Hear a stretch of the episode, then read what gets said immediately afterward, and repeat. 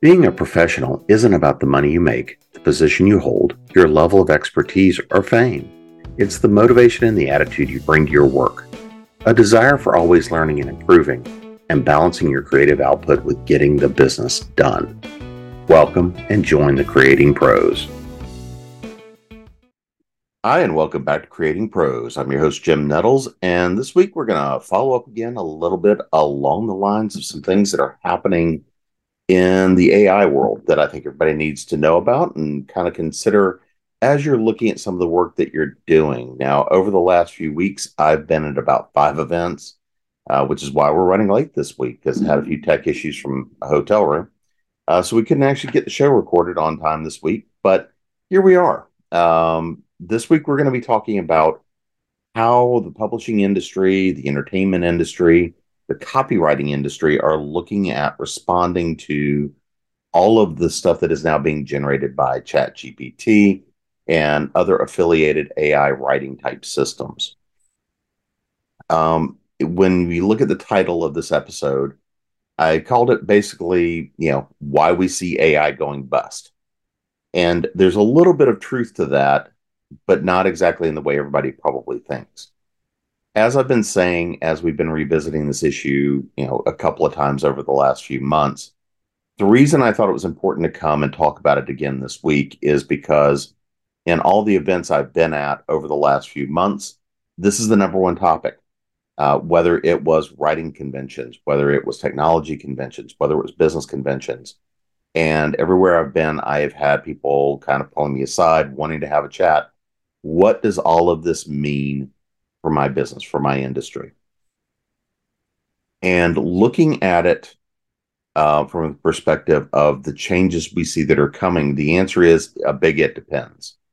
And what do I mean by that? Well, it really depends on what kind of content you're generating. I just got back from a technology conference and we were talking about what does this mean for developers? What does this mean for people trying to get a grasp on the work that they're doing? Well, we see that this is already being used by a lot of development teams to get a jump start on the work that they're doing, creating code, creating forms, things along these lines. And much like in terms of doing copywriting or anything else, it gives either the way to fix some code problems. It also gives some new ways to look at creating code problems, but it's not innovative in any way, shape, or form. It's not necessarily efficient, but it generally what we're seeing is functional. Even there, it, you know, it often is still going to take some other work, configuration work, setup work, things along those lines to go in and deal with it. But that's not what we're here to talk about this week.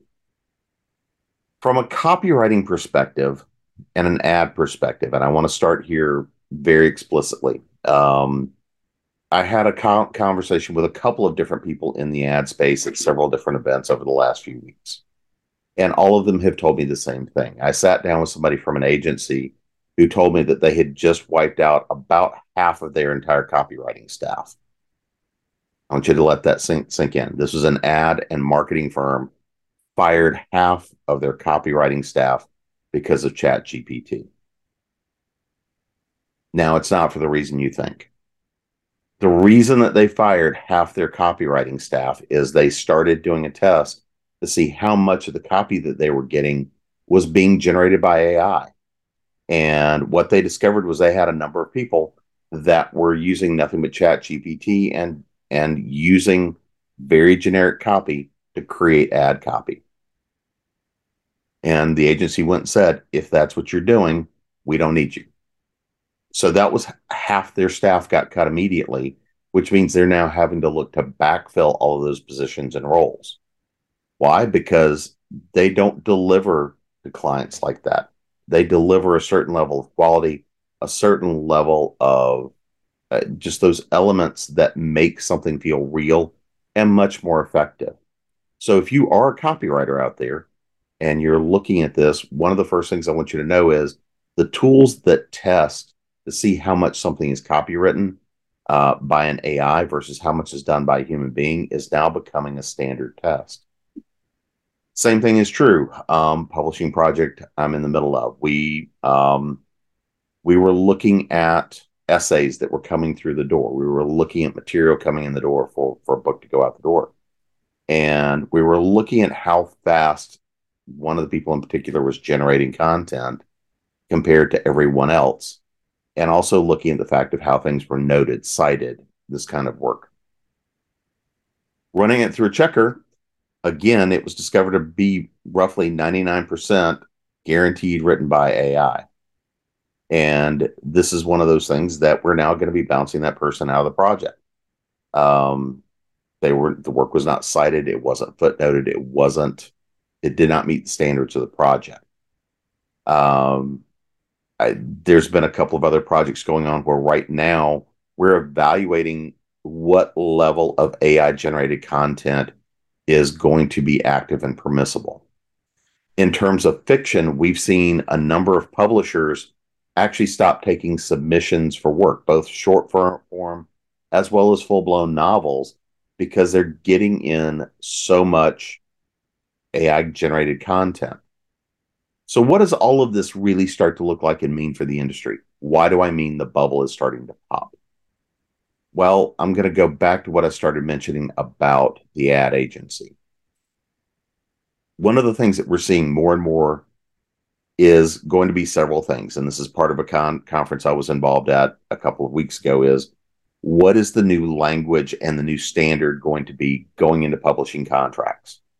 Um, because right now, one of the things that generally is in the contract is a clause along the lines of, I have rights to use and publish this material, and it's mine. It's my original creation. Um, now, sometimes it's worded very differently. It's worded a lot of different ways. I have the rights to use and publish this material, et cetera, et cetera, et cetera.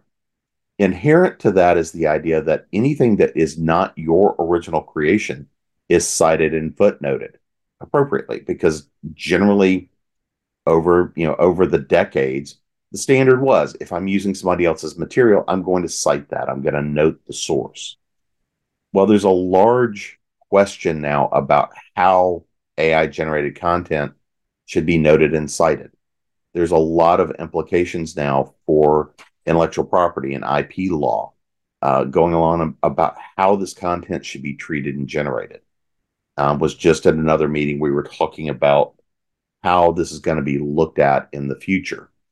Uh, I can tell you there's a number of publications, um, both fiction and nonfiction, that now one of the first things that happens is when a submission comes in, it's going through an AI test.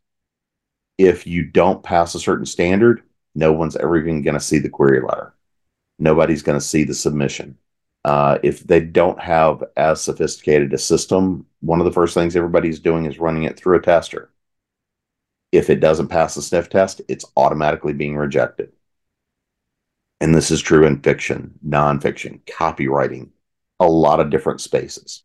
So when I say the bubble is bursting, this very short term bubble has really flooded the market with a lot of very generic material. And the market is responding, and the market is responding pretty much as I expected. The tools are coming out there now to be able to see and recognize AI generated content. If you are used to looking at it and seeing it, I've worked in this space for a long time. I can tell kind of the patterns that get used, and so can most people that are writers. If you're an experienced writer, if you're an experienced copywriter, if you're experienced in media, you're going to be able to kind of tell and see it it's almost an uncanny valley experience where you can see and tell that there may be something there that that lacks or is missing something. Um, now there's a lot of things like news and media and even textbooks where yeah it, you can use chat gpt and probably get to about 80% of the way there include the facts things like this because there's standards. There's ways of telling and narrating the events just getting the facts out there. And I expect in those spaces, we're going to see usage of Chat GPT continue to increase. At the same time, looking at publishers that are looking to develop original IP, looking at writers looking to de- develop original IP, looking at copywriting, ad agencies, marketing companies that are geared towards high delivery for their clients we're going to see them continue to test and look at your writing styles, look at your writing capabilities. And if you can't meet a certain standard or your stat style and your standard scores too close to an AI, you're going to get bounced. There's been a couple of pieces that I took and I wrote straight up originally from ground zero that I ran through an AI tester that kind of scored and said, okay, we've got questions. Um, part of that's because there's certain things and certain styles I write in that Chat GPT uses and emulates.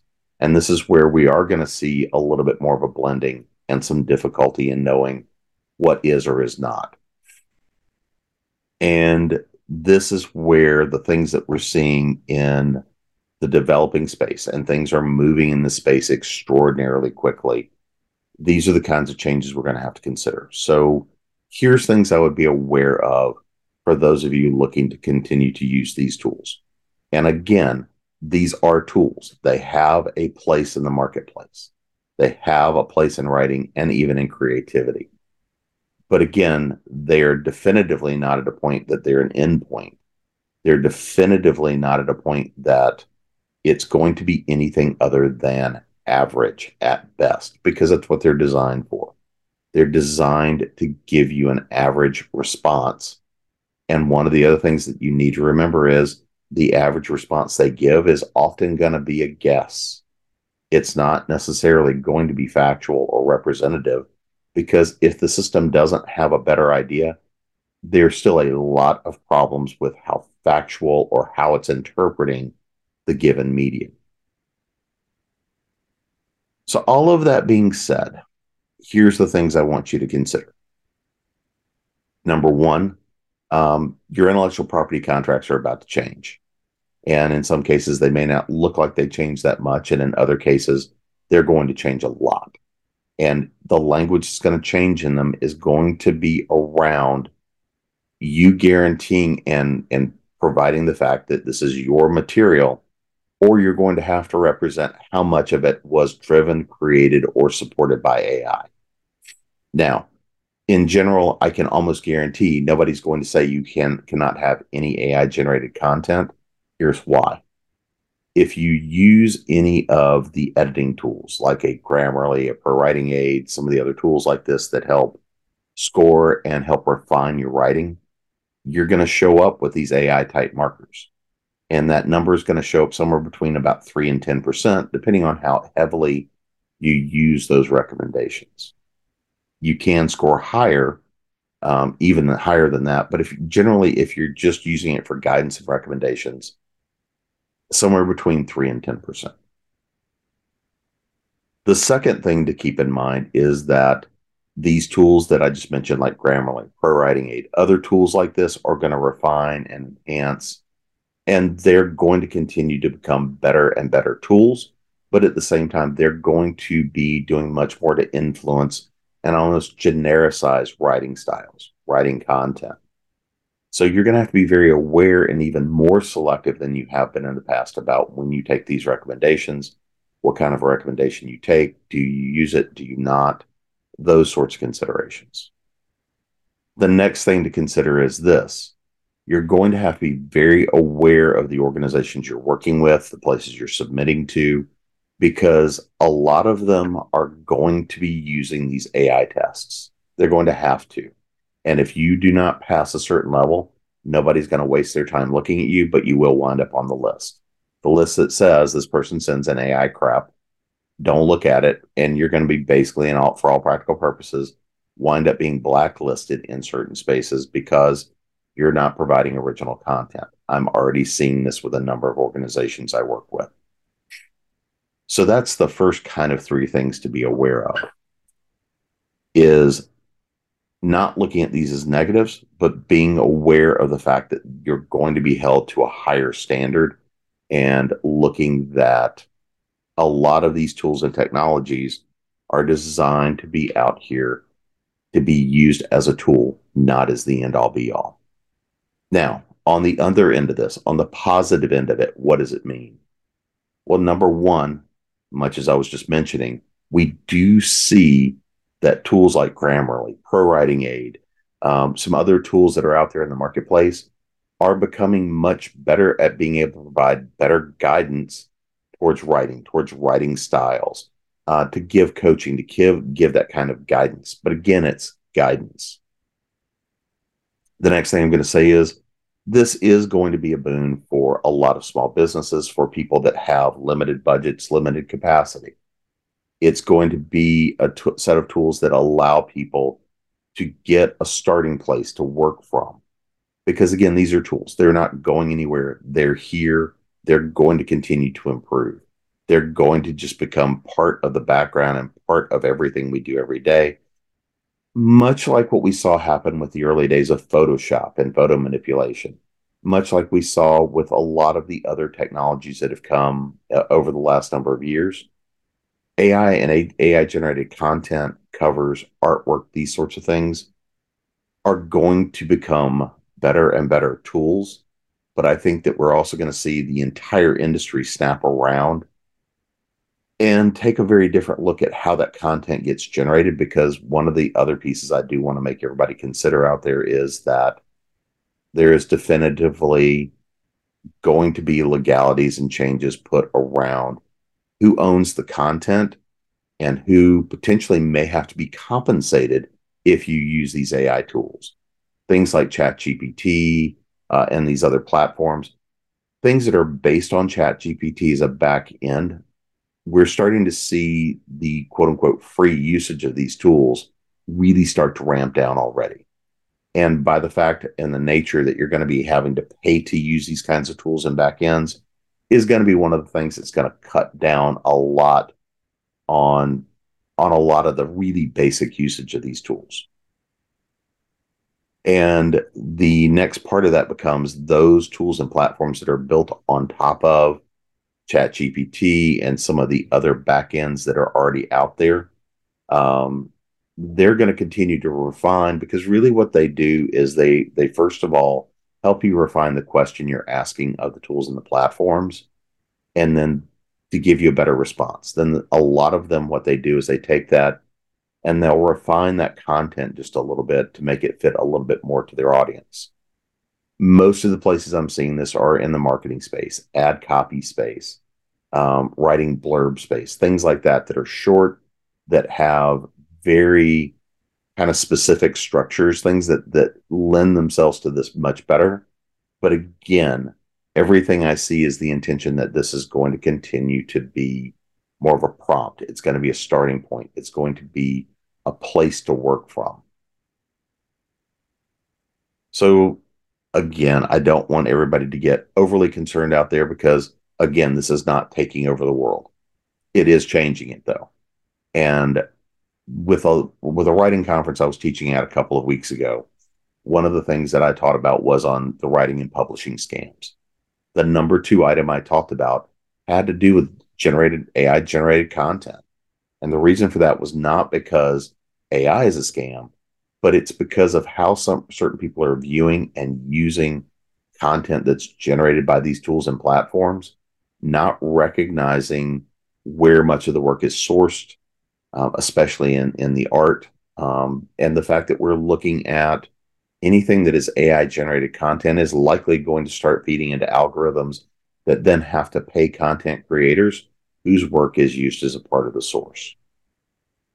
So when we look at the changes that are coming in the business and the industry overall, I just want everyone to be a, not be surprised, be aware of the changes that are coming, be aware of why they're coming, and be aware that a lot of people are going to be really unhappy when they start to discover the way that some of these changes are going to affect them. So again, what we see right now, I expect to be a bit of a blip, and we're already seeing that bubble burst the next thing that's going to have to come out of this, and it's going to take probably another year to really shake out because right now, again, both the legal system, the business system, and people that are in the industry are trying to figure out how to respond because part of what this has now meant is an additional burden on bringing work to you know bringing work to bear. It's speeding up certain parts of the process but it's also definitively throwing a big wrench in the works and the sorts of tests that are going to be used to test and make a determination if I'm even going to look at your work If you're a fiction writer and you're trying to leverage these tools, there are ways you can do that and do them ethically and ways that will help speed you up. But at the end of the day, if you really want to be a fiction writer, if you really want to be a creator, even if you're writing nonfiction, memoirs, telling your story, all these tools do is give you a starting point, but they'll never take your voice. Your voice is the important part of the act of creation. What I am seeing is some of these tools are getting better at emulating people's voice, and they're going to continue to get better and better and better. But they're still not going to replace your voice, your tone, your ideas, your way of representing things to the world. So if you feel the need to write and create, then go and write and create. If you're servicing clients and you're working with clients and you're managing that marketing, the people that have that little nuance, that little edge, are going to be the ones that get the work and get paid a lot more for the work than the people that just go grab an AI generated tool and crank stuff out the door. If you don't have the budget, you're running a small business, you don't have an idea or a starting point, absolutely use the tools for what they're good for. But again, for those that are going to try to live and die by them, because I've already seen some very large entities that we work with try to shift to use these tools going and saying, I don't want, I don't have to pay a copywriter anymore. We're already seeing significant impacts to how effective that copy is, how effective those ads, those blurbs, that writing is, because people consumers are already starting to recognize this. And they also automatically now equate that for a loss of quality. So now that I've kind of given you the lay of the land as to where we are, I feel sure we're going to do this again probably in a couple of months. Um, but with some stuff that is coming up here over the next few months, we've got a lot of interviews that are coming um, that I think you're going to get a lot out of. Uh, we're going to be doing some stuff around the power of fandom, the power of how that can touch people's lives. We're going to be doing some work in terms of uh, productivity. We're going to be talking around a lot of different things that are coming with some folks. So be looking forward to that, and we'll see you again next week. This has been Creating Pros, and I'm your host, Jim Nettles.